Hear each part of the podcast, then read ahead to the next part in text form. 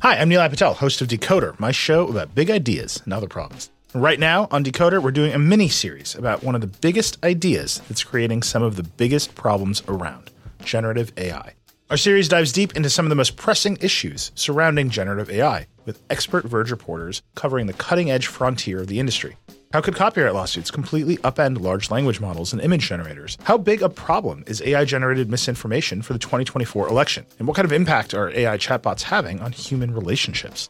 Decoder's AI series will help you understand what's going on, why, and where it might go from here. Tune in every Monday and Thursday for new episodes of Decoder wherever you get your podcasts. Support for this episode comes from Viator. Experiences are what people love the most about travel. That's why Viator has over 300,000 bookable experiences, so there's always something for everyone. They offer everything from simple tours to extreme adventures. Plus, Viator's travel experiences have millions of real traveler reviews, so you have the information you need to book the best activities for your trip. Download the Viator app now and use code Viator10 for 10% off your first booking in the app. One app, over 300,000 travel experiences you'll remember. Do more with Viator. You're listening to the Vox Media Podcast Network.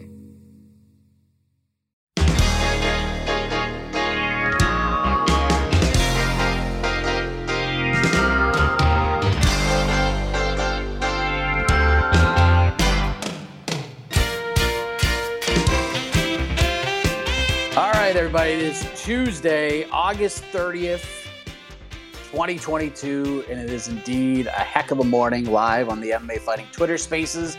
Show will be live in its entirety. Well, not live, but it'll be up on the MMA Fighting Podcasting Network. Upon conclusion, the final edition of Heck of a Morning for the month of August. It has been a crazy month, and I appreciate all of you joining us, however often that you can. I am Mike Heck a new week. We have a, a, UFC card on Saturday. We did not have that last weekend, but we had a lot going on in the combat sports world. Some were a little freak showish, if you will. There were some impressive things that happened. I did watch the BKFC card. It was actually a lot of fun. The main events sort of left things to be desired, if you will, but some impressive performances on that card. John Dodson, hell of a BKFC debut. I feel like there's often times where you see longtime MMA fighters, longtime UFC fighters head on over to the BKFC ring, and you're just like, oh man, like how is this going to go? You're kind of nervous. You're not really sure how things are going to play out. And then you see them fight, and you're like, holy cow, this is actually kind of meant for them. You definitely seen it with Mike Perry. I think he's probably the best example. BKFC was probably made for him. We saw it with Chad Mendes, he looked good in his BKFC fight. And we saw it with John Dodson. I mean, the hand speed, the quickness, the explosiveness, plus you add in a little bit of technique. I think John Dodson is going to have a successful run with BKFC. Took on. Now, I'd like to see him get in there with somebody not Ryan Benoit, a guy who like just came from the UFC, someone with a little more bare knuckle experience to really gauge that. But I feel like his style, his explosiveness works really well, at least from what I saw in the you know less than two minutes that we saw. But he knocked Ryan Benoit down three times. The third one was the the capper. Referee had seen enough, and John followed in his brother's footsteps. His brother Eric made his pro combat sports debut. I think he had like a 23 second knockout. So the Dodson brothers, a banner night, a banner night at BKFC 28 in Albuquerque, New Mexico is also a pretty good night for Christine Ferea. She goes out there and just obliterates Taylor Starling. After the first punch she landed, Taylor was like, "Oh boy, this is uh, this is not what I expected."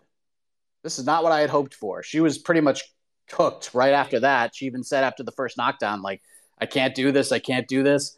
I blame her corner a little bit for not throwing in the towel there. Like when your fighter is like literally yelling at you from the ring, I can't do this. I can't do this. And you just allow her to go back out there. I mean, we talk about this all the time. Like the coaches know these fighters better, but I think there are certain situations. I mean, we're literally 25 seconds into the fight.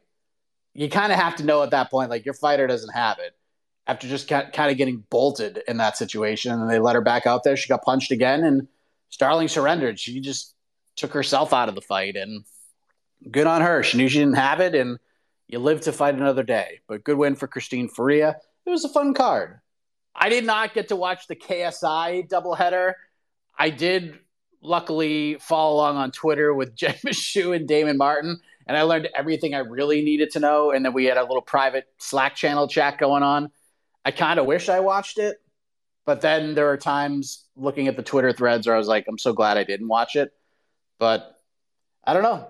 That was uh, basically the most notable things that happened on a UFC list weekend. But the UFC is back in action. Their first card in Paris, France this Saturday. The main event is Ciryl Gane versus Tai Tuivasa, big one in the heavyweight division. We also have the return of Robert Whitaker takes on Marvin Vettori in the co-main event. That's a great fight, and it should be a fun card. And I love the early start time.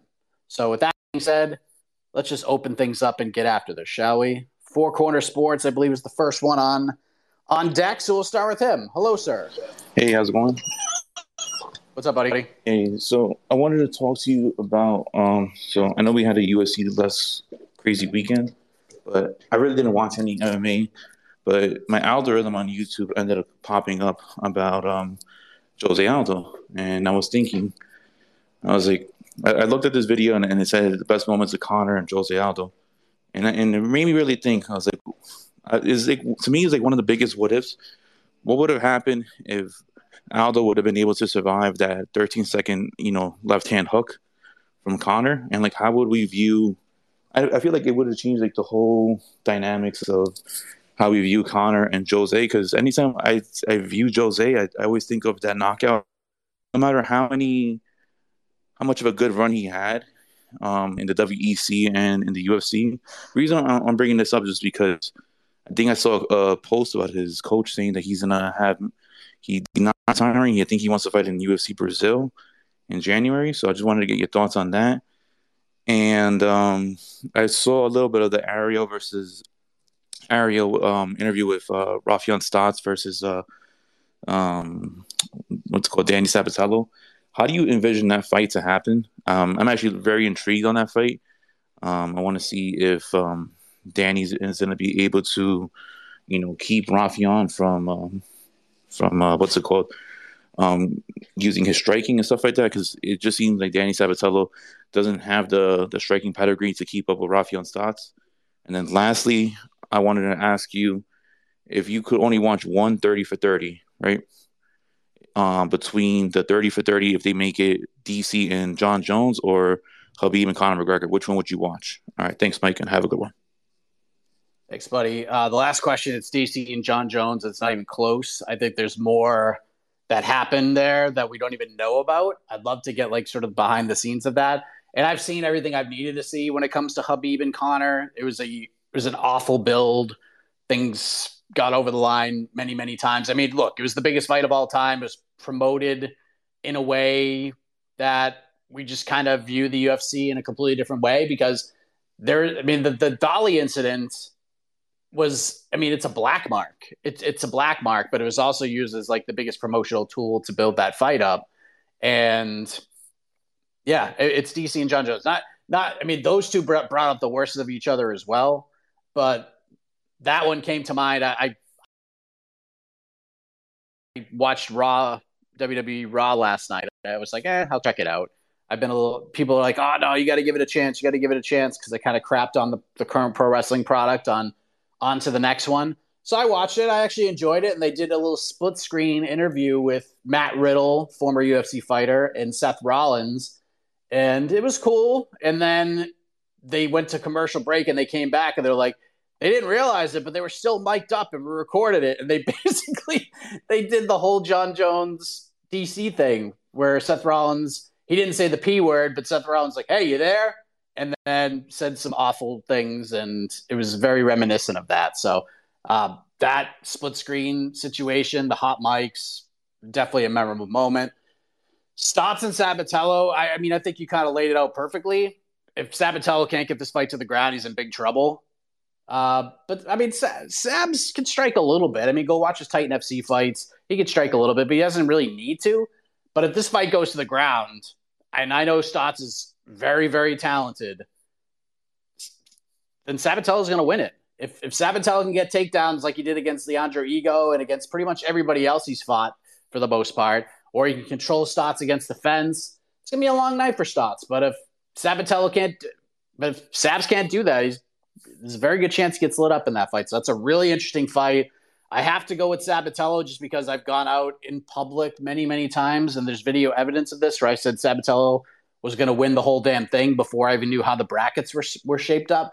But to me, the winner, whoever wins that fight, is winning winning the Grand Prix, more than likely. So, although uh, the other matchup's good too, Patchy Mix and, and Magomedov. So we'll see what happens in December. And then the Jose Aldo thing it's kind of tough to gauge. It's it's a what if more in my eyes, like what would happen if they ran it back? Because on that night, with, with where Jose Aldo's head was from the entire, he was probably mentally exhausted from the build to that fight. Them traveling around the world, doing press conferences, and Conor just going off on him and getting over on him and taking the belt from him, and I mean, he really tested the way Jose Aldo looked at the sport because Jose was always a, a really respectable guy. He was, had the martial arts mentality. And then you put a guy like that in that sort of scene with Conor McGregor, not just on fight week, but for months, months and months and months. They traveled around and did press conferences, and then the fight got canceled. And Conor's calling him out, and the fans are taking Conor's side, and everyone's turning their backs on Jose Aldo, and Conor beats Chad Mendes, and then we have to build the fight back up again for December. I think by the time they got in there, like you can even see it on Jose's face. When he walked out, when Bruce Buffer was announcing them, you could see it on Jose's face, like, oh man, like you could tell he had a lot on his mind. So that's one of those fights where when we look at rematches and how things could go, and we always ask the question like, how can you do it better? I just don't know like if Conor would ever get up for that fight. But if Jose could like bulk up and get back to 155 or get, get up to 155 or something, I'd like to see. I'd, I would love to see those two guys fight again. It would be a, a crazy little what if, but I don't think we'll ever, we'll ever see it happen. And I don't think. I just think Conor wins that fight. I think the result is the same, pretty much no matter what. Like if he if he if Aldo got bolted and then somehow was durable enough to get back up, or something or keep the fight going, it just would have gotten worse for, him. So I hate going down that rabbit hole, but that was just Conor's night and it wasn't Jose's. Conor Conor won that fight in the octagon, but he won it before that fight even took place, just with the mental warfare. All right, let's go to a hid.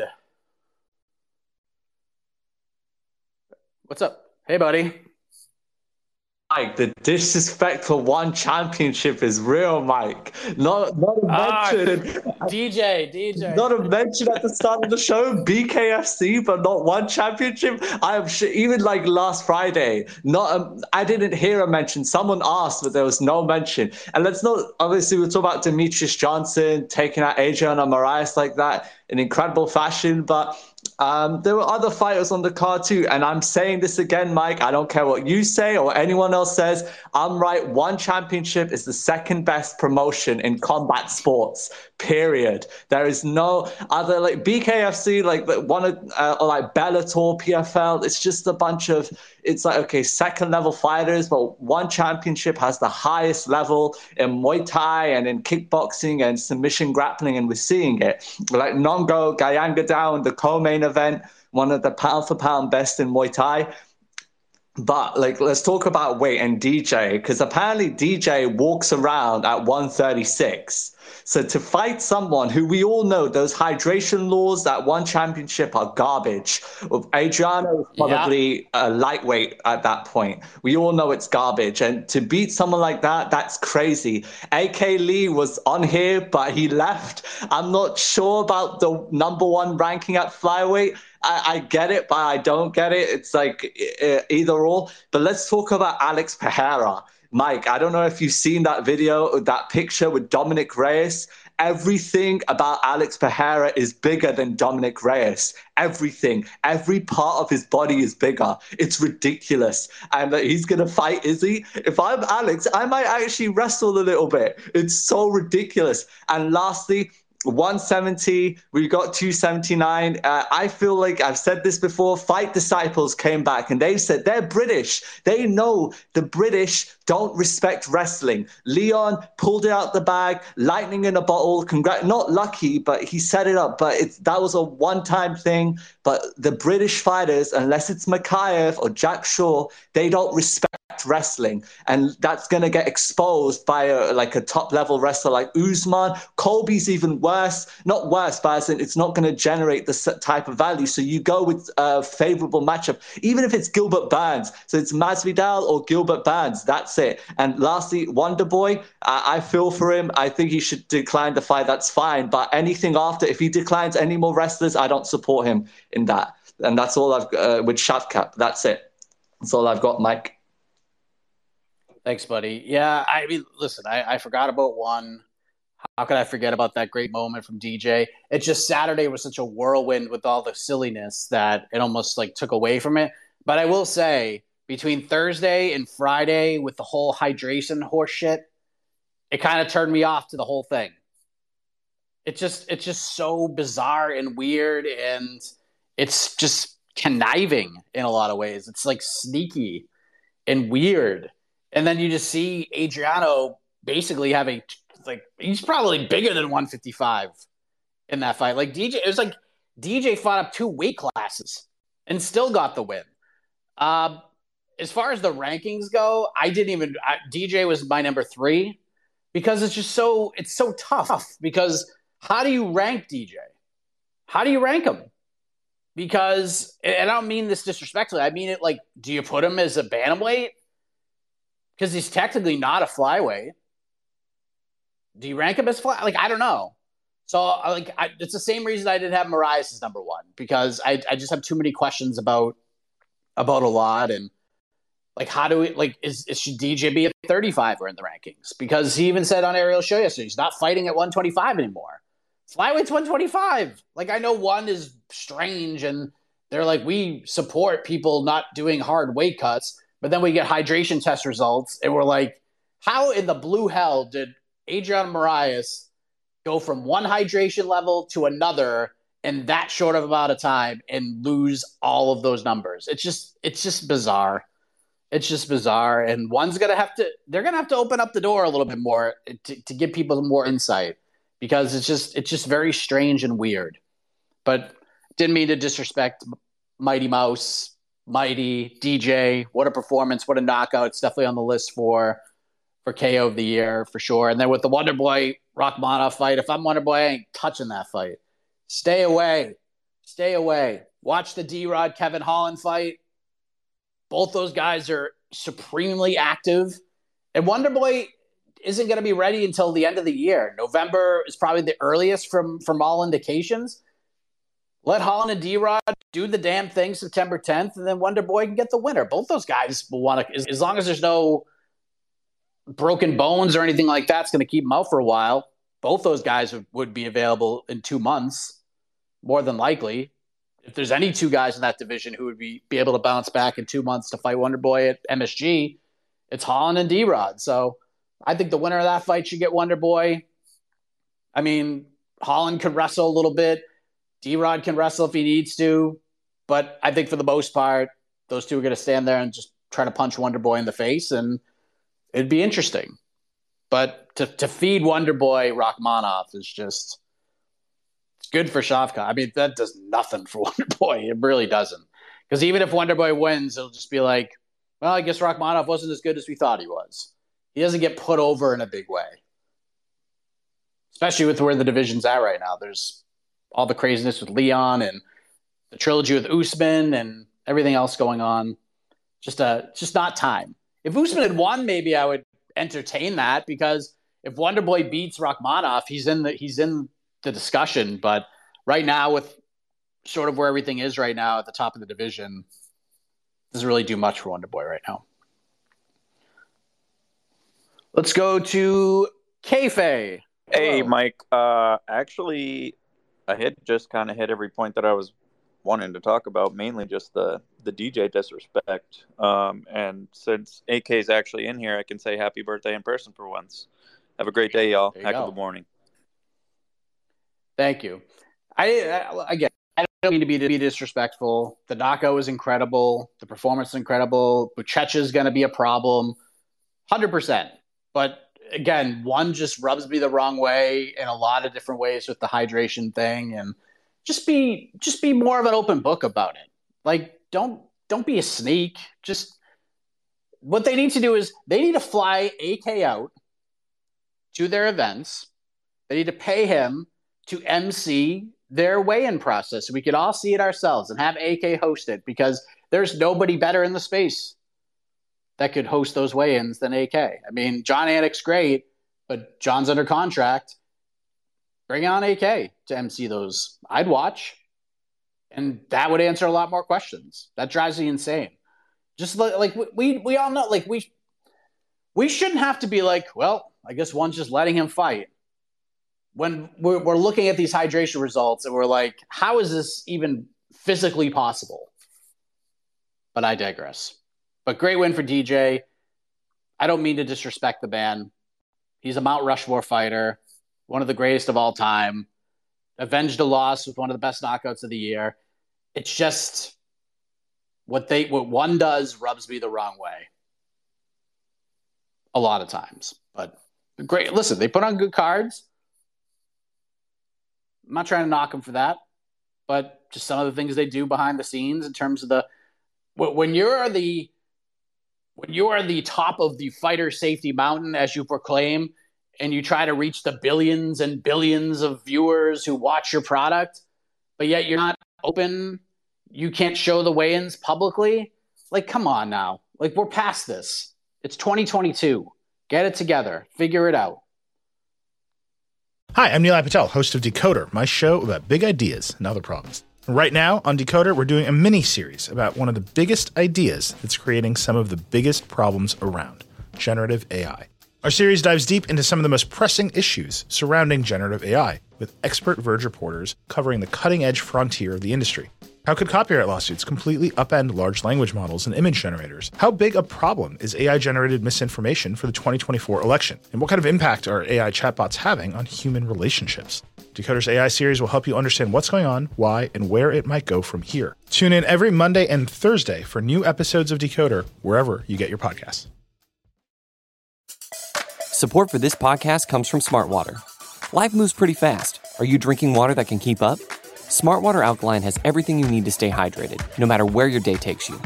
Whether you're pitching a tent or your next big idea, Smartwater Alkaline can help you perform your best. It delivers a pure, crisp taste that makes it the perfect chaser after a big workout. Elevate how you hydrate and pick up a Smartwater Alkaline today. To learn more, visit drinksmartwater.com. Let's go to Yasser. Yasser, are you there? Hello, Mike. How are you? Yasser? Hello, sir. Hi, my friend. Uh, Hi. Thank you for having me. Of course. Um, I just want to to uh, ask you about, uh, you know, the next show about uh, uh, Tai Tuivasa versus uh, Gane. No, I think his name like that. Uh, I think uh, Tai Tui- Tuivasa is the the future of of the, the heavyweight. I don't know if you agree with me or not. So, what do you think about uh, about this fight? And the the second question is, um, uh, do you think that Nate Diaz is has the chance to to beat uh, uh, Hamzat because you know Nate has uh, high card, you know, like like mm, mm, how can I say it? You know, he's like He's durable. He is a monster. You know, he can fight for five rounds without any any issues in in in the movement, and he has uh, knock knockout power, or, or, or you know, you know what I, I mean. So, what Yep. do you think about uh, those two two fights? And thank you again for, for having me. Sure. Absolutely. Yeah, I think Nate has a chance. Is it a great chance? No, but this is this is the type of fight where Nate has to play the long game. He has to survive the onslaught. He has to absorb probably a ton of punishment to get where he needs to go. But if he can do that, like if Chimaev starts just unloading on him and can't finish him and this fight gets extended, I think Nate definitely has a chance to win. But if this fight's going to get finished inside of three rounds, it's probably going to be from Chimaev. But if we go to rounds four and five, Nate's got a chance. Now, I'm picking Chimaev to win. But the thing about Nate Diaz is all he needs is one moment. He just needs one moment. And even if he loses, that's all he needs. The momentum stays where it's at, if not exceeds it. Just look at the Leon Edwards fight. He lost like every second of that fight until he hurt him in the fifth round in the, in the final minute. Leon survives, and all we're talking about is, oh, Nate almost finished him. Leon isn't as good as we thought he was. Nate's the man. Pride rules, Nate wins. Street rules, Nate wins. All of that. And that's what Nate does. Nate is so good at that. It's incredible. It's incredible. But I think Chimaev's going to win. But again, and people will disagree with me, the longer the fight goes, the more it favors Nate Diaz. And that's absolutely true. With the Tai Tuivasa thing, I wouldn't say he's the future of the division, but he's a guy the UFC has to jump on right now. Right now. I was saying after Tai Tuivasa knocked out Derrick Lewis that Tai Tuivasa's next fight should be for a title. He should have been fighting for the interim belt or something because eventually what is happening here is going to stop. He is a power puncher. He is super fun to watch. He's a he's a potential star for the company. He's just super fun. Like who he, he got a, he got like a baby face rub in Houston after knocking out Derrick Lewis. There are not many people who could do that. Tai's got a lot of momentum right now. He's got outside of maybe Curtis Blaydes, he's got probably the most nightmare matchup he could get right now. But all he needs is to land one big shot and he can win. If Tai Tuivasa beats Ciryl Gane, geez Louise, that'll be insane. It'll be nuts. And then you have to give him a title fight. Enough is enough. If he if Tai Tuivasa beats Ciryl Gane, he's at the head of the pack. He jumps Curtis Blaydes. He's the guy. And then we'll see how everything else plays out. Whether it's John or John versus John Jones versus Francis Ngannou, whether they do John Jones versus Stipe for an interim, or they strip Francis Ngannou because he's not going to resign, Tai Tuivasa gets the winner, hundred percent. You have to do it.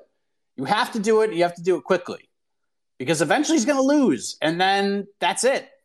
It's all over. And it's still fun, and he can still draw, and he still creates interest for sure. But Tai Tuivasa, UFC title challenger, he's probably only going to get one chance at it, but you got to do it quick. That's why I was screaming for it after the Derrick Lewis knockout. Just give him a freaking title fight. Just do it now. Just do it now. Because if he wins, that's one of the greatest stories ever. And if he loses, oh well. He can just go have fun fights and people will still love the guy. Just like Derrick Lewis in a lot of ways. Let's go to Mikey Bats. Mikey.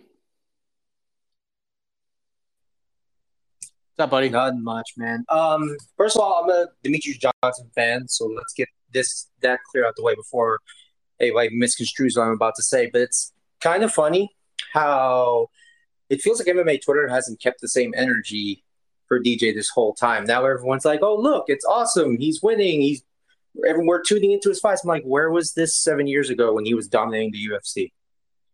Listen, two things can be true: the UFC kind of dropped the ball in promoting him, but people, MMA fans, just didn't admit they didn't care.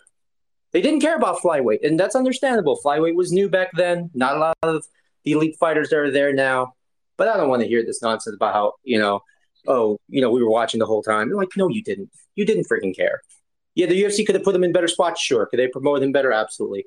But ultimately, they you, you can only lead a horse to water, and you can't force him to drink. You know what I mean? And um, as for one, it's not that I never had a problem with one championship. It's just can they just like figure out what they want to be?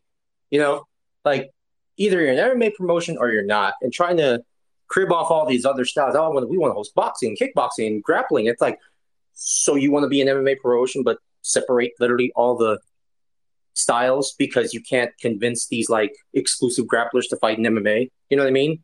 So it's like it's kind of funny to me. Like I like them. I love watching them. Watching them since their inception. We know when they had those ostentatious titles. You know, one Dragon Slayer and some stuff like that. But finally, and then, and then Chatri, it's you know, Chatri a couple few years ago at the height of Conor popularity, actually had the audacity to say we would never sign him. He doesn't embody everything of one. I'm like, yes, you would sign him. Stop lying to people. You know, I mean, that's that's the thing. It's like stop acting like you're like better than everyone. It's like, oh, it's you know, we're exemplifying all these virtues in martial arts. I'm like, you're in Asia, bro. like, stop. Also, it's funny that they're sitting there, they're trying to be the spiritual successor to Pride while Rizin's there, and they haven't done a show together. So I kind of find it interesting. Anyways, can't wait till this card. Um, listen, Ciryl Gane is the favorite. He likely will win, but let's all have some fun and cheer for freaking Tai Tuivasa because if he wins, heavyweight will get fun. That'll be all this morning. Much love, guys. Happy birthday, AK. Thanks, buddy. Yeah, I, I, I mean, I don't mind that they do different things on these cards. Like the DJ Rodtang fight was super cool and super fun to watch. So, like, I, I don't mind the mixing of the martial arts in a number of different ways on their cards. What I mind, I do agree with you that one can't figure out their identity, and it's not because of that. It's just all the sort of empty promises, all the things that like Chatri says that like their lighter divisions are better than the UFC's, which is just not true at all. It's just not true. It's crazy. They they basically are saying like from welterweight down, they say basically they say Chatri. I think this is like last year he said this, but Chatri said that the UFC is better light heavyweight and heavyweight divisions, but every other division favors one. That's just it's just garbage. It's not true. It's just not true. it's silly. Just I mean, come on, just like just be honest. At least like like Scott Coker says like some silly things, but at least he's not gonna like he says like some of his divisions are better than UFC. And there are you can at least have conversations about whether or not Bellator has I mean, I guess in a way like you could say one has the best flyweight, but Demetrious isn't even really a flyweight. He's a one flyweight, which is basically a UFC bantamweight. And how would DJ do against Sterling or Dillashaw or Yan or O'Malley or any of these guys at 35 in the UFC? Like, we don't know. We don't know. It's not the same thing. And how dare you? How, how dare you say that your lightweight division is better than the UFC's? That's just silly. It's just silly. Like Coker could say, like, we have the Corey Anderson. He could say, like, Corey Anderson's the best light heavyweight in the world. And at least you can have a conversation about that. It's we have a conversation internally about that on our rankings. We have people who have Corey Anderson number one. We have people who have Yuri Prochazka number one. There's a, at least a discussion to be had there. But to say like the only divisions that the UFC is better than yours is light heavyweight and heavyweight, come on, dude. Come on. Come on it's just silly. Just I understand you have to promote your brand and you have to say you're great and you have to throw yourself a parade in these types of situations, but to say that is just not right. It's just not true. It's just not true. And I'm waiting for them to come back to the United States. Like, what are we doing here? What are we doing? I don't know. Let's go to Milo. Oh, Milo. Uh, hey, Mike. Uh, Heco, good morning to you. Can you hear me okay? Yes, sir. Awesome. Great. So I want to uh, share some thoughts maybe about the kind of the up- upcoming matches uh, between Nate and Khamzat. I think Khamzat in his interview is showing a lot of respect to, uh, to Nate and the fact that he has a great conditioning. I think it's a great uh, opportunity for, for him also to go up to work multiple rounds and improve his cardio. So just like w- with uh, Nate versus Leon, I think found a five round uh, fight is very crucial for Khamzat to improve and uh, test himself out. So I think it also kind of creates the door for him uh, should he beat Nate, and I think he will. Uh, the matchup between him and Colby, which I think a lot of people are anticipating, including myself. I think it will be an awesome match. And uh, as Dana said, uh, Colby is ready to fight. So should Khamzat roll past Nate, I think it's uh, it's Khamzat versus Colby. Now, in terms of the Gane versus Tuivasa, I think obviously Gane uh, is a dessert favorite, and he will look to shine uh, on his home home turf, um, uh, and then should win this matchup against Tuivasa. So I think in terms of what's next for him, uh, with Ngannou being on the side sidelines, I think what UFC is going to do is have Gane uh, versus Blaydes uh, for an interim title, and then the winner gets Ngannou should he resign, uh, should he renew his contract, right? So that's I think uh, the future for Gane. Uh, for Tuivasa, I think in his role, he will kind of um, he will step in the role. Not it, it, it's an interesting position he's in because he's at the top of the lightweight division. So I I totally see UFC maybe utilizing him as a stepping stone for Pavlovich because Pavlovich is on the rise and he's a potential contender. So in terms of the matchup, I see future fights such as uh, to conclude Khamzat versus Colby, uh, Gane versus Blaydes for an interim title, and then Tuivasa versus Pavlovich is another fight that's on the horizon for the Tuivasa, which I don't think is a bad proposition for him. That's all I have to say. Have a heck of a morning, and uh, yeah, cheers.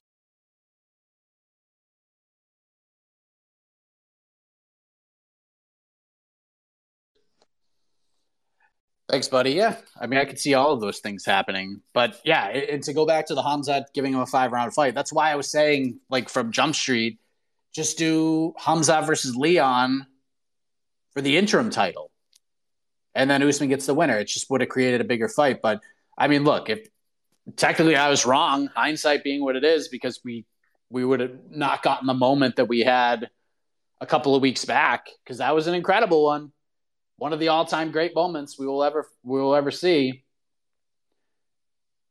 In terms of, and then one other thing I just I, I just kind of wanted to add it about add about the DJ thing. It's been a pretty good like it was pretty a pretty good week stretch for DJ because one of the things that I noticed a lot after Leon Edwards won was the flowers, the respect going to DJ. After Usman lost, people are, went back and were like, man, DJ had 11 title defenses in a row. That just seems like almost impossible now.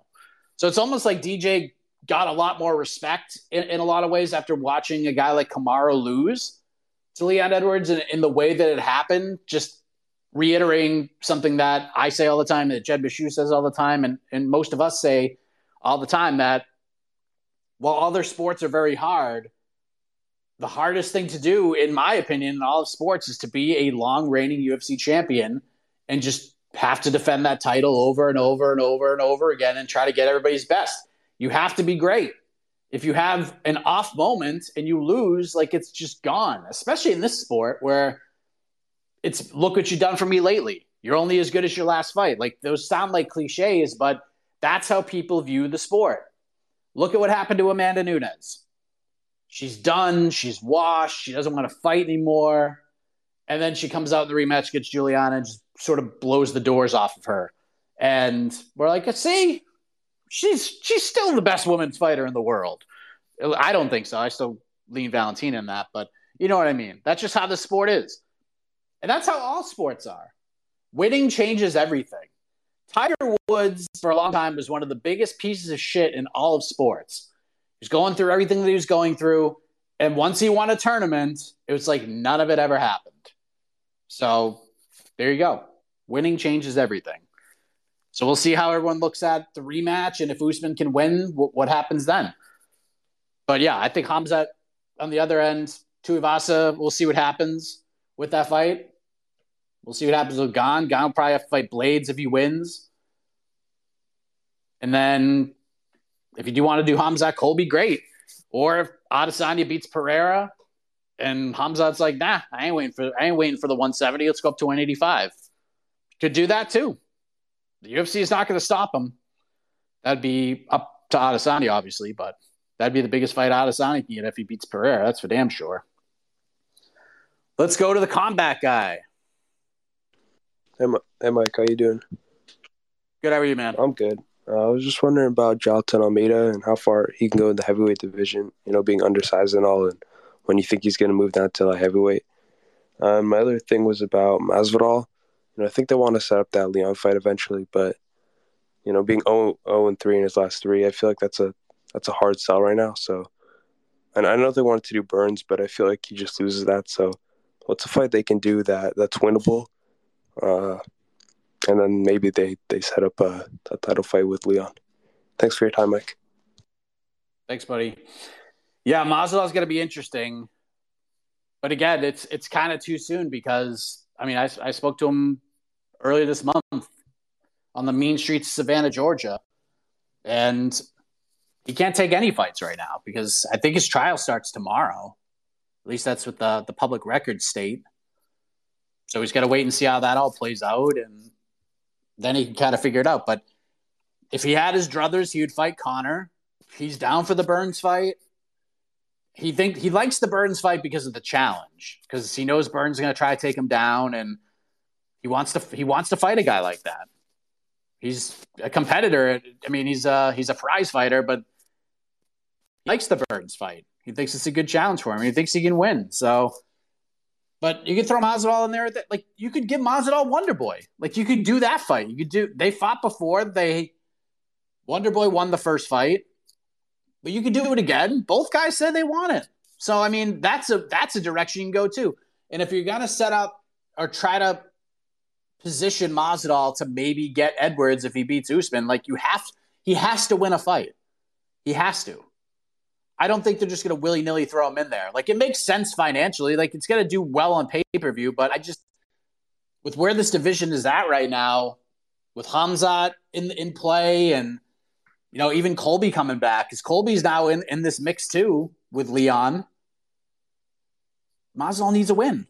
The story's there. You could just play the three piece of the soda clip over and over again, but I think I think there would would be some eye rolls too. But if Masvidal gets one win against anybody in the top 10, it would be more easily di- digestible for a lot of people. But we're, we're going to see the trilogy first, unless Usman gets hurt or something. Let's go to Rel. Hello, Rel. Heck up, good morning, Mike. How you doing? How I'm good. So I just got one statement. I mean, maybe two statements and a question. So one statement: um, WWE keeps scheduling their events like it seemed like right at the same time as UFC, and it's been happening lately. And I don't know why, but they need to stop. Like I like getting my UFC on Saturday and my WWE on Sunday. I'm used to that. Stop scheduling it right at the same time as UFC. Just like this week, they're going early on a pay per view on Saturday. Ain't that funny? The UFC doing the same thing. I think I think there's something there. And then I wanted to ask you your opinion on there's like a there's a thing in boxing right now where it seemed like the big fights matter more than the belts. And I wanted to ask your opinion if you do you think that's something that could ever cross over in the MMA to where we're more focused on getting big fights between like two stars rather than the actual champions or whoever has the belts. Have a good morning. Yeah, I mean we're we're getting it next Saturday. getting Chimaev versus Nathan Diaz. That fight in a vacuum makes absolutely no sense. This is a it just makes no sense. It makes no sense. It is what it is. It's two big stars. People are going to be interested. The build on fight week will be fun. But the UFC's already been there. Like they're already they're already there. And the UFC just loves putting belts on things. Like they have just created interim titles. Like there are certain like to this at this point, the interim title thing I don't really care as much about. Like because they're once once you grasp what it actually is, it's just a glorified number one contender fight. The fighters get more money. It's we just put a belt there. But a lot of times, like you don't need a belt.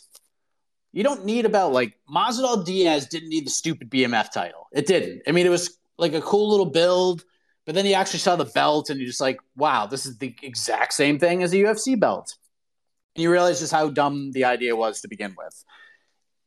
And then you like certain times, like like Holly Holm, Germaine, Dur- like they just invent divisions, invent titles. But the UFC is already kind of there. Like they might just put an interim belt on the line for these things, but Michael Bisping versus Dan Henderson was a title fight we never needed to see. There were when you had Robert Whitaker, you had Yoel Romero, who were like clearly one and two, or you could shuffle them up however you'd like. But then he goes and defends his title against Dan Henderson. It made no sense. It made no sense. But the UFC is that's what they do. It's not about for the UFC, it's not about meritocracy. certain points it is. Once Leon Edwards, you know, extended the unbeaten streak to 10, it was like, all right, like 10 in a row, like we'll just do the damn thing and get it done. But for the most part, that's why we got the Colby rematch instead of Leon. That's why we got the Masvidal rematch instead of Leon probably too. I mean, that's that's what they do. They put the biggest fight possible that they can, whether it makes sense or not. And boxing, in my opinion, doesn't do that enough. There's like certain fights that are like, okay, we have to do it now, we have to do it now, and then it just doesn't happen. We have to wait like three or four. The Mayweather Pacquiao fight is like a perfect example. We should have got that fight like three or four years earlier, and then we waited till Pacquiao was on the back end of his career. Mayweather, in some way, I mean, was still great, but still kind of in the back end of his career. Like it was still a big draw, a big buy, but it would have done even big. It would have been even bigger, like three years before that.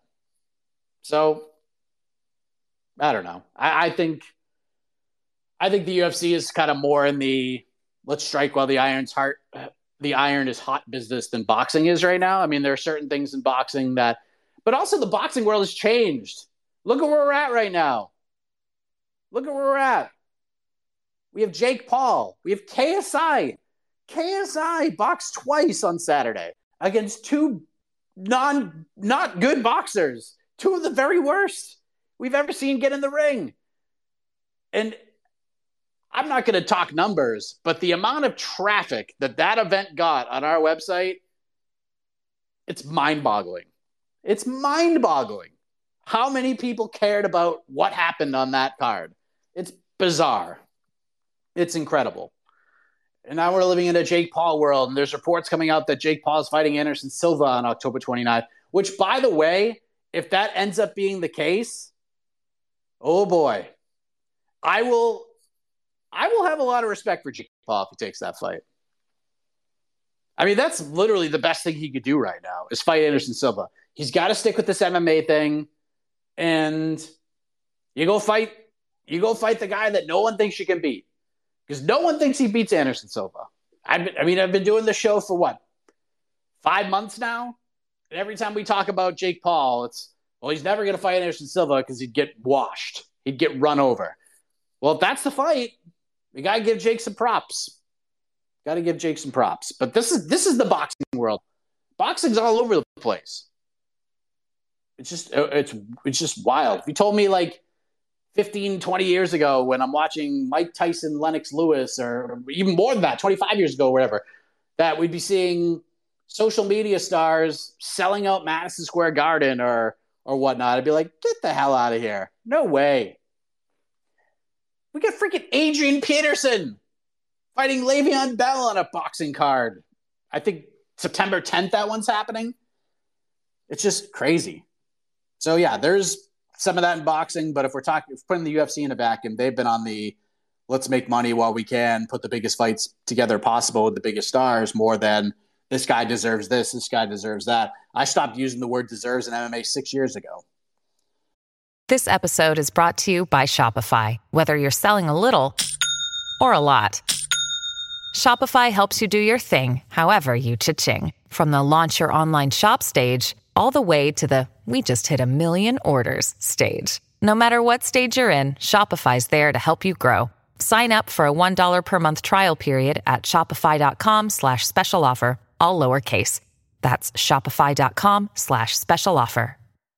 With threats to our nation waiting around every corner, adaptability is more important than ever. When conditions change without notice, quick strategic thinking is crucial. And with obstacles consistently impending, determination is essential in overcoming them. It's this willingness, decisiveness, and resilience that sets Marines apart. With our fighting spirit, we don't just fight battles, we win them. Marines are the constant our nation counts on to fight the unknown. And through adaptable problem solving, we do just that. Learn more at marines.com. Let's go to Abs Walia.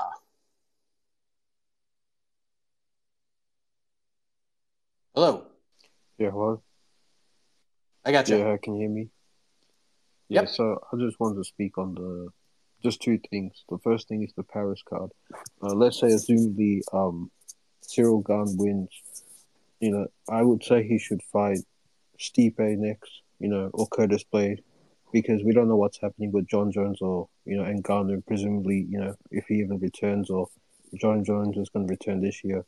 Uh, and Tai probably he could fight for the title next. You know, it, anything could happen. And my second thing is um, regarding the Hamza fight. I think, like I said um, last week, if Hamza wins, I think he should move up to middleweight, fight Rob Whitaker or you know whoever wins that Vettori match, so he can prepare himself for the middleweight class, and that gives him experience. And if he's at welterweight, um, you know he should fight Colby because you know, uh, Covington's a very good matchup, and you know it's someone who's in his prime. And if, if Hamza can win that, it gives him a legit you know, win on his win streak and makes it seem more convincing that he deserves the title shot next because he's in his prime. And I don't, I don't think it would make sense that he waits more time and wastes, you know, his best years just to, you know, get the best matchup. Yeah, that's all I have to say. Thanks, buddy. Yeah, I, to me, the Ciryl Gane thing is it's Curtis Blaydes. I mean, maybe Stipe, who knows? But again, this all depends on. You say it all depends on Jon Jones. I actually think it all depends on Francis Ngannou here because if Francis, I'm actually going to be speaking with Eric Nicksick a little bit later on today. Uh, maybe I'll get some kind of update on where France is at. I don't know if we're going to get any updates on the contract or negotiations with the UFC. I doubt we'll get any of that insight because Eric's a coach and not a manager, but I'm sure he'll give me some insight to what Francis looks like physically and when he might be able to fight. So I'm curious to see where he's at there. But last I heard, Francis wants to fight maybe before the end of the year or or uh, early next year. And at this case, like if you're building towards Jon Jones, Francis Ngannou, if the only reason you were doing Jon Jones Stipe was to do an interim belt with the chance of maybe Jon Jones fighting Francis, just wait another month. Just wait. Just wait till Francis is ready at this point. So I think it all depends on Francis. Like, is he going to resign? Is he going to stay in the UFC? Is he going to move on? Who knows? We'll see what happens there. But if Francis resigns in the UFC, they're going to go right to that Jon Jones fight, and they should. And that kind of sucks for Stipe because I don't think he's going to want to fight Ciryl Gane. I don't think that's going to get him excited. I think the only thing Stipe would want to come back and fight for is for the belt. And I don't really blame him for being honest. The relationship between him and the UFC has been a pretty rocky one, for being honest. And Stipe's pretty happy with his whole life right now. Got kids, married, firefighter life. Sure, he's making good money. Outside of that, with like sponsorships and all this other stuff, like I'm sure he's doing just fine. So, yeah, I think if Gane wins, he'll probably end up fighting Curtis Blaydes, and we go from there. Someone asked about Jailton Almeida a little bit earlier. Uh, I think this guy's a problem. I think he's gonna just run over poor Shamil Abdurakhimov next Saturday, and yeah, he might be like a little undersized right now. What was he? He was what two twenty five, but he's just gonna get bigger. He's just gonna bulk up and get bigger. The guy is still in his he's thirty one, so he's still technically in his athletic prime. He'll probably put on like ten or fifteen more pounds. Because you got to remember, he was supposed to fight Maxim Grishin on that May card before Grishin withdrew, and then he bumped up to heavyweight just to stay on the card and fight Parker Porter. And Porter is like the big side of heavyweight. I think Por- uh, Porter is like 260 or something like that, 255, something, something of that nature. And he just ragdolled him. So Jalen's a freak. Dude is a problem. So it's a if he I don't think he's gonna go back to 205, or at least he's not gonna do it anytime soon, because I think with his athleticism, his power, the skills he brings to the table, this guy could fly right up the rankings. And I was super high on Romanov And then we saw what happened against Marcin Tybura. And yeah, maybe the altitude had something to do with that. But this guy, if he goes out there and just steamrolls Abdurakhimov next Saturday, we could be looking at another another big time player in the heavyweight division. So, guys, it's an absolute monster. And then with Hamza, yeah, I mean, Colby makes sense. 85 title makes sense. There's lots of stuff you could do with, with Chimaev. It all depends on him. If Chimaev's just like, nope, my next fight's for the welterweight title, I'm not doing anything else, I get it. I don't know if that's how he's going to portray this, but if the UFC wants to do an ABC type of card again and do a five rounder with Colby and have him in the main event, pay him a bunch of money to do it, yeah, maybe he'll do it. I don't know. We'll probably learn more next week during the media day and the press conference and all that stuff, but we'll see. Let's go to Zach. Hello, Zach. Zach? Just got to unmute. Zach, are you there? All right, try again, Zach. I'll get you back in. Let's go to Average Avenues.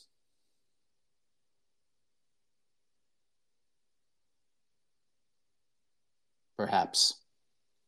The wheel is spinning. There we go. Average Avenues. What's up, buddy? One question for you about um Charles and Islam. Uh, what is the chance that their grappling cancels each other out, and um, it becomes like a striking battle? And in, in, in that situation, I think that Charles would easily win. And I just want to echo what someone said before. Let's let's make this fun, huh? Let's screw the odds. Let's just support our our boy Tuivasa, huh? You know, I'm I'm I'm getting behind my countryman for sure. Essay and all that. Anyway, have a heck of a morning, man. Thanks, buddy. Uh, and by the way, go and uh, like on Tapology, I think I, I might have been the only one from the MMA fighting crew that picked Tai Tuivasa to beat Derrick Lewis. So I got that one right. It's a tough matchup for him. It, it really is. But Tai just has that power, man. He's super durable and he's sneaky and fast. And I think Gane's going to win a decision, but I mean, I don't know.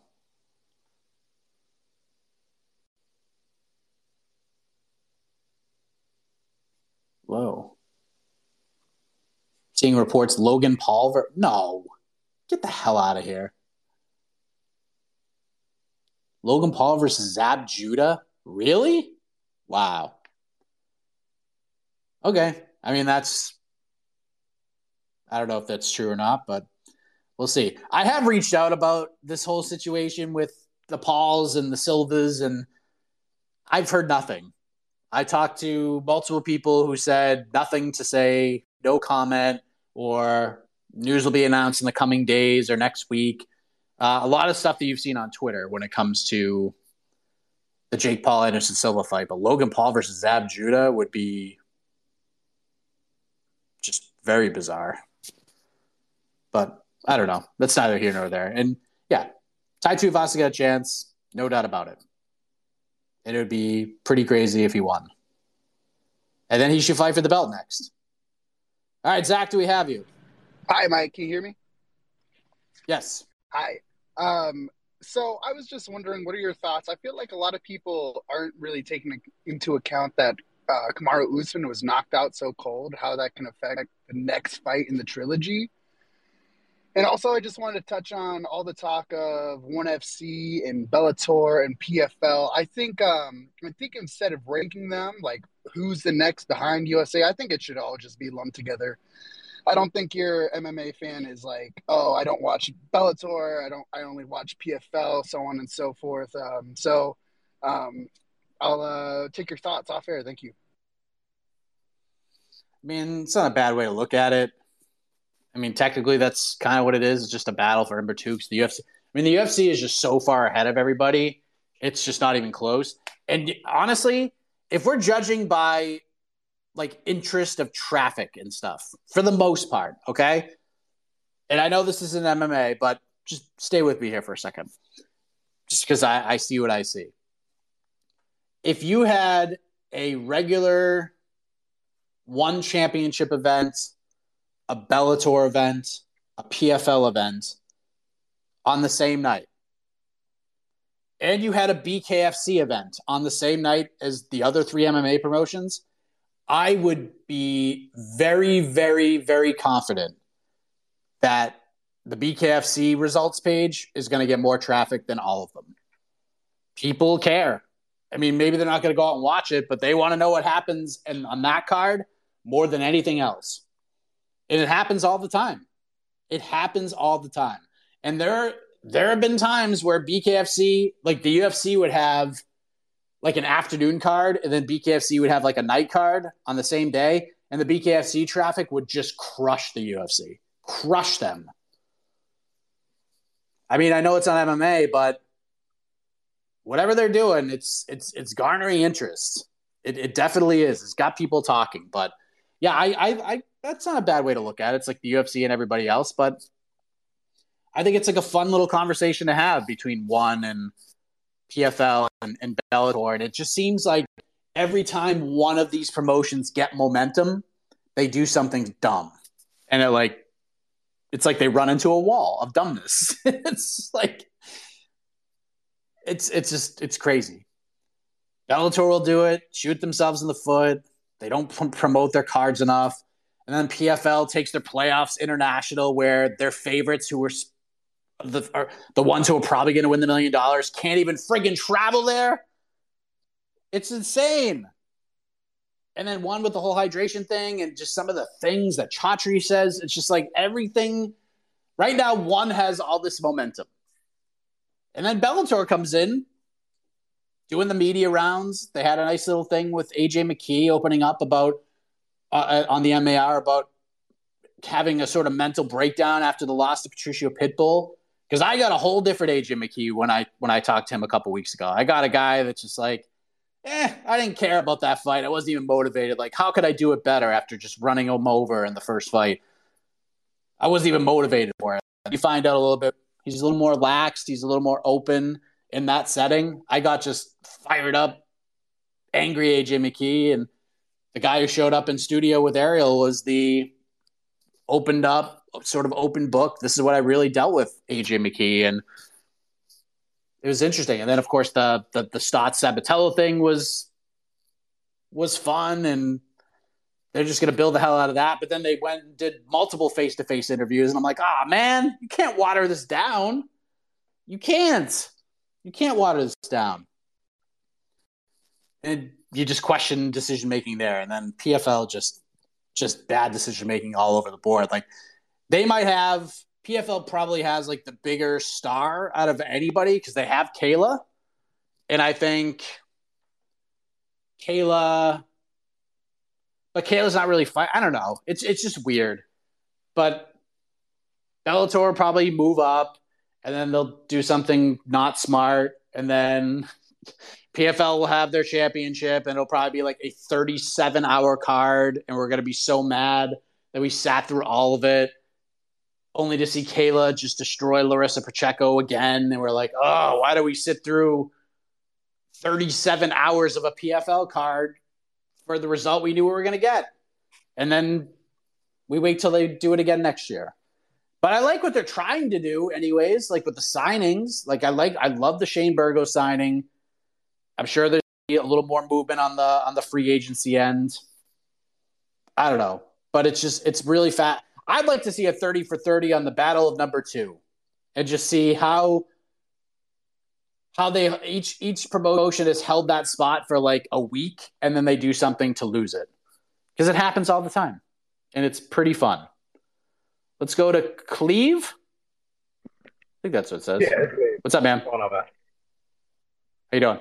So good. Uh, I had a question about uh, Demetrious Johnson had won flyweight championship at one. Do you does this make it that um, the UFC lost the trade battle with him in Askren? Like one as a bet, like they won this trade off the then it, it, they got the best of the trade. uh you broke up for most of that but i think i heard what you said do you do you feel like the ufc lost the trade with one because they got dj and the ufc got ben askren no i don't I mean, in pure MMA talent, yeah, I yes, Demetrious Johnson is the more skilled fighter than Ben Askren was as a mixed martial artist. I don't even think that's a conversation to be had, right? But what Ben Askren did for the UFC in the short amount of time he was there was pretty spectacular. He had that crazy fight with Robbie Lawler that, like, Robbie probably should have won or it shouldn't have been stopped. There's a weird finish and, like, Ben got over, Robbie got over. We had that iconic moment with Robbie and, and Herb Dean where he's pissed at Herb Dean and he's like, nah, man, you're the best. You're great. I love you, buddy. That was awesome. And then without that trade, we don't get Jorge Masvidal, the superstar. We don't get him. That flying knee and everything that came from that, it's just so invaluable. It's massive. Life changing moment for Masvidal. Iconic moment for the company. It led to the BMF title fight, selling out Madison Square Garden. It led to the two fights with Usman. It led to the Colby fight. And even Masvidal now is still a star. And it's because of the Ben Askren fight. It, it's true. Like he, he could win, lose, whatever. He could lose five fights in a row, but people still care about what Jorge Masvidal does. And if that trade doesn't happen, who knows? But just think like we talk, it's amazing. Masvidal is like the perfect example of how fans can turn on a fighter at the drop of a hat. Because when Masvidal knocks out Darren Till and then he flying knees Ben Askren and everything that happened that year, everybody in the fan space was so happy for this guy. This guy paid his dues. He went through so much. He deserves this. I mean, he fought so hard. Like, look at all he's done in his career. And finally, he's getting that moment.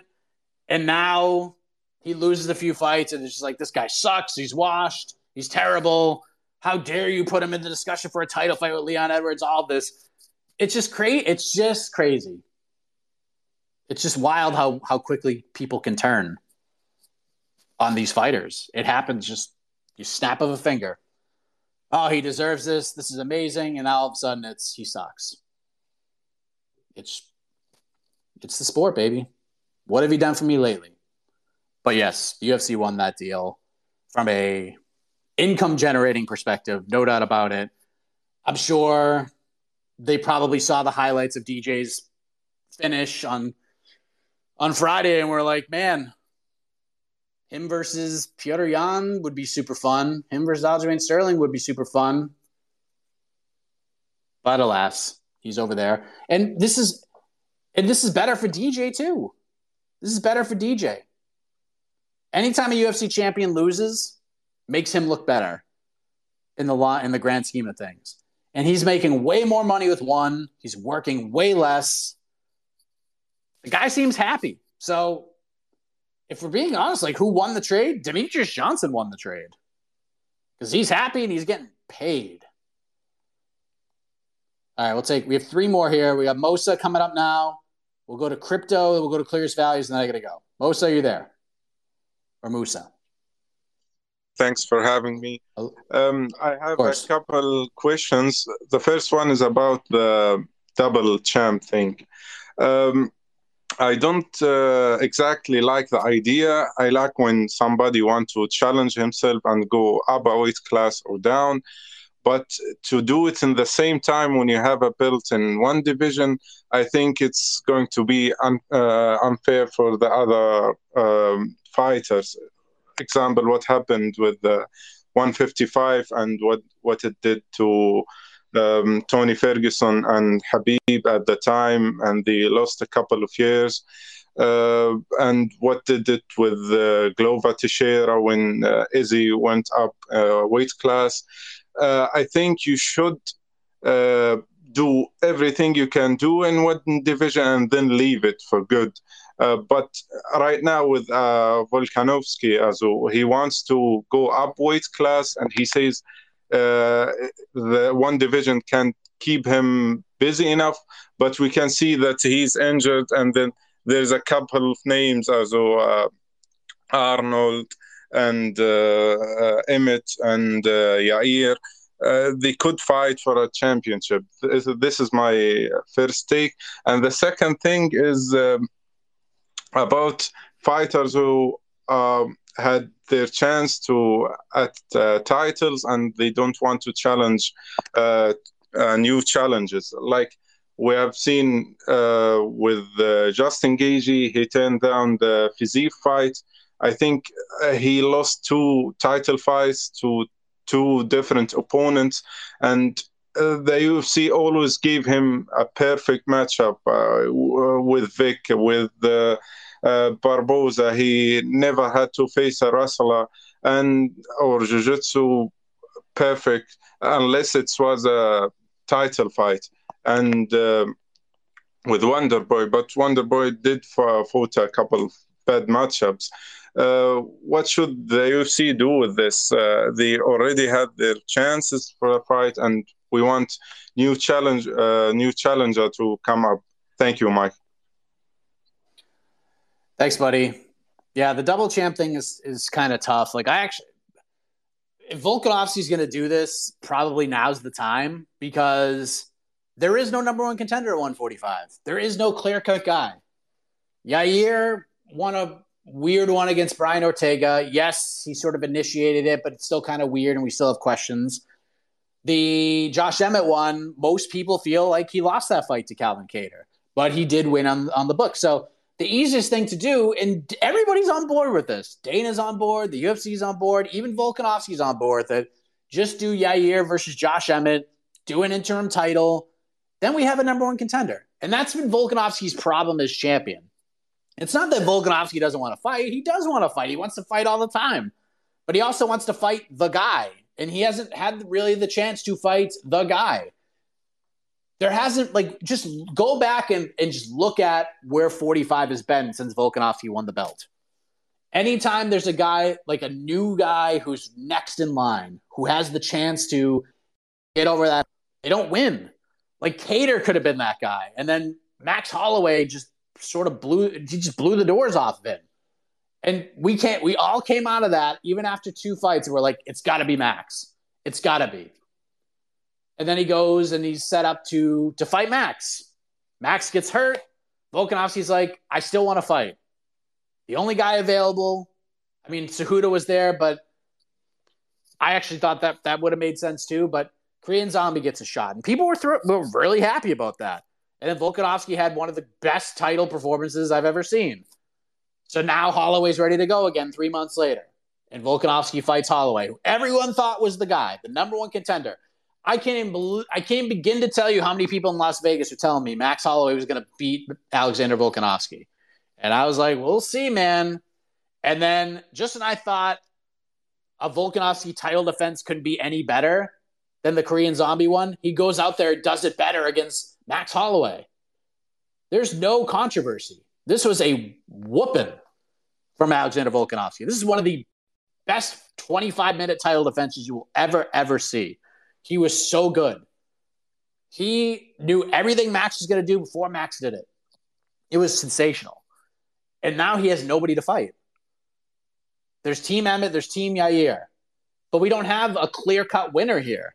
So just have them fight each other and then Volk can fight the winner. So right now, like he's hurt, but he says he could be the backup in October. So he's not like hurt to the point where he's out for a year.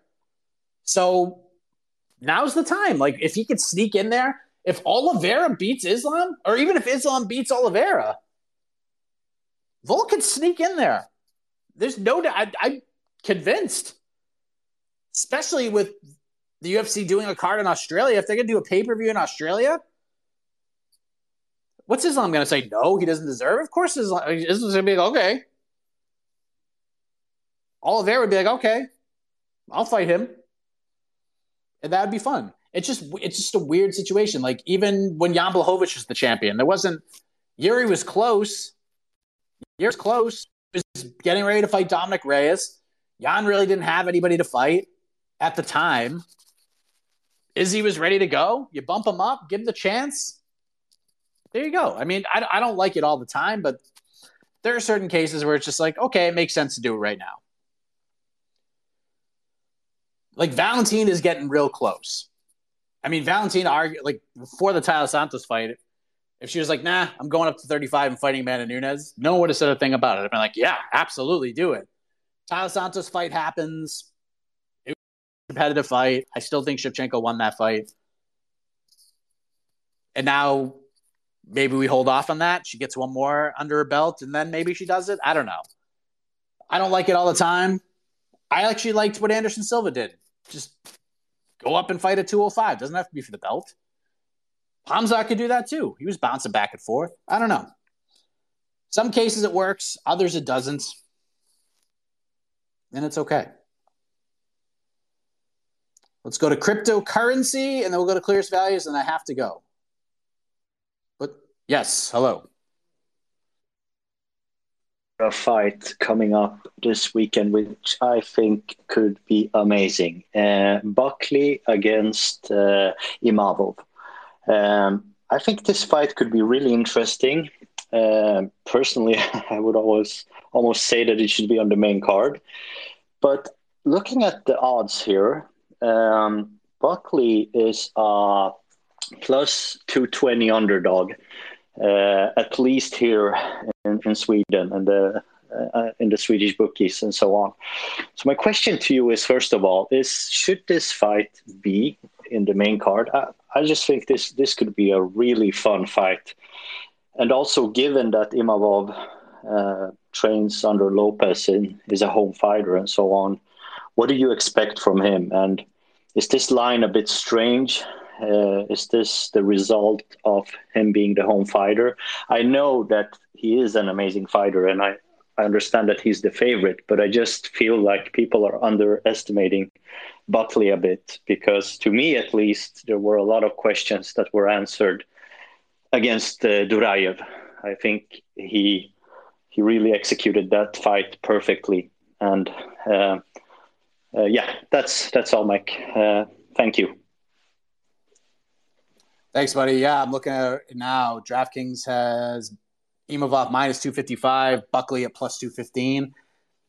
Honestly, that's right around where I would have it. And this is not, I don't think this is a, a knock on Joaquin Buckley at all. I was really impressed with his performance in his last fight against Duraev.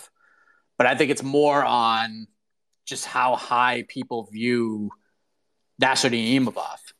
I mean, this guy is a this guy is real good. Like I think he's the best. He's the he, people use the word dark horse very often, and sometimes it's overused. But I think Imavov is the dark horse in this division. The Ian Heinisch win. It's not easy to go out there and just run over Ian Heinisch, and he did it. Then he went out there and just bolted Edmen Shahbazyan. Jordan Williamson was good. The Phil Hawes fight was weird but he bounced back from that. I actually think it's good matchmaking here. And we'd be looking at things a little bit differently had he fought Kelvin Gastelum in April, because I think he would have. I think he would have beat Kelvin Gastelum at UFC 273, and then he'd be at a much different spot. But great opportunity for Joaquin Buckley, and he continues to improve and get better. And he looked good against Duraev. So I think the line's kind of where it needs to be, but I don't think it's a a knock on Joaquin Buckley. I just think people are just so absurdly high on on Imavov. And yeah, yeah, you add the fact that he's fighting in Paris. I'm sure that maybe jolts public opinion a little bit, but I don't think it skews the betting lines that highly. Sometimes people can't fight at home. Sometimes people freeze. Like Derrick Lewis hates fighting in Houston. He hated it. It got to him. Some fighters love it. Kattar loves fighting in Boston. Font loves fighting in Boston. They're fighters who thrive on that. Some are just like, they have to deal with a lot. Multiple people. Hey, we went. We were in math class in sixth grade, man. Give me some tickets. You have to deal with that shit all week. Like that's a lot. That's a lot for some of these fighters to have to deal with. So, I like the matchup. I'm picking Imavov, but wouldn't stun me if, if Buckley comes out there and beats him. Buckley's looked fantastic in his last couple. All right, clearest values, take us home. Yeah, I just wanted to add on to the DJ talk. Um, and with the trade, I just think that a big factor also is how scale flyweight was when he was a champion, just because he was so dominant. And once he left, we got all this parity. We got the Figueiredo, Moreno We're on trilogy now. Probably we're about to get a fourth fight. Um, and I just think like that in and of itself is is probably the main reason why the UFC won this trade. It added so much parity to division that was stale. Um, and you know, I think the division was up and coming anyway. You know, we would have had Figueiredo versus DJ at some point, but you know, it's hard to kind of predict these things. And I think flyweight worked out just as well as anyone could have hoped in the UFC. Yeah, yeah. I mean, it was it was a lot of timing too. Like Demetrious losing to Henry Cejudo, and then Cejudo turning into the personality that, he became, and then knocking out TJ Dillashaw was like a very big deal because for a long time, like everyone was asking DJ about fighting for the second title, go up to 135 and fight this person, or you know, go for the second belt. And TJ is like, you know what? I'm going to go down there. I'm going to go down there and, and, fight for the flyweight title. And then Cejudo just goes out there and bolts him and knocks him out in, um, in mere seconds. And then we found out that Dillashaw tested positive and all that. Cejudo just took that and ran with it. His personality really helped put the division over. And then Cejudo wins the second belt, which obviously gave extra shine to the flyweight division because, oh my God, like this guy, our flyweight champion just went up to 35 and just just won the bantamweight title. Like, and he beat the actual bantamweight champion before that, and then went up and fought the vacant title because the guy that I just knocked out in a minute got suspended he was on steroids and tested positive for this and that. Like it made Cejudo not a star, but he was trending in that direction, which is why him leaving after the cruise thing, I'll never, I'll just never be able to really understand. But be that as it may, Cejudo comes in, does his thing, gives the division some traction. Then he's no longer the flyweight champion. And then we have Deiveson Figueiredo coming in. And Deiveson's just blowing the doors off people. Like DJ was getting finishes, but a lot of times DJ was winning lopsided decisions. And here comes Deiveson Figueiredo just blasting people, knocking them out, finishing guys within two rounds and we're like, okay, we have a frigging murderer at 125 right now. And then here comes Brandon Moreno. Positive personality, smiling all the time, takes a beating against Deiveson Figueiredo, gives it back. Fun fight, great fight, one of the fights of the year, goes to a draw. Then they fight again, and Moreno wins the belt. And it's this incredible moment. Happened in Phoenix. Place went bananas. It was a star making moment for Brandon Moreno. The rivalry continued on. They have the third fight. Deiveson wins the third fight.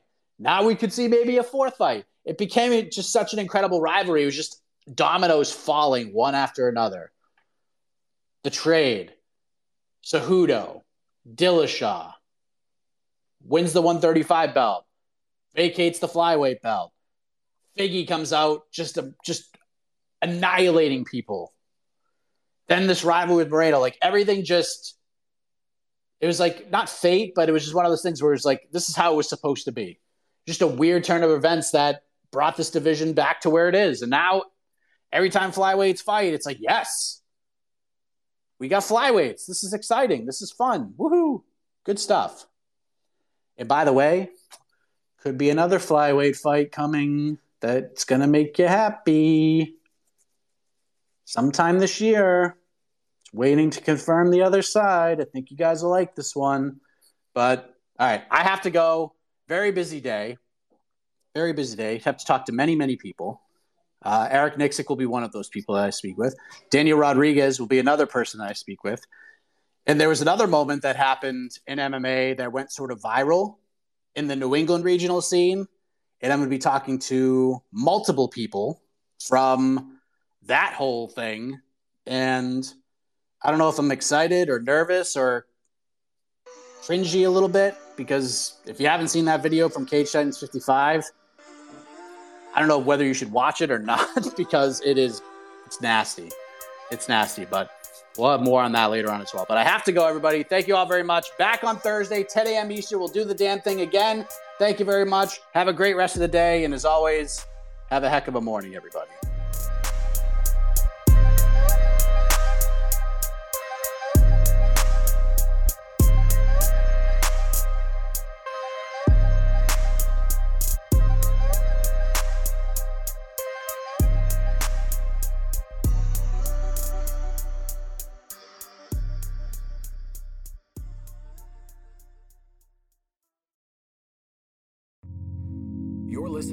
Vox Media Podcast Network.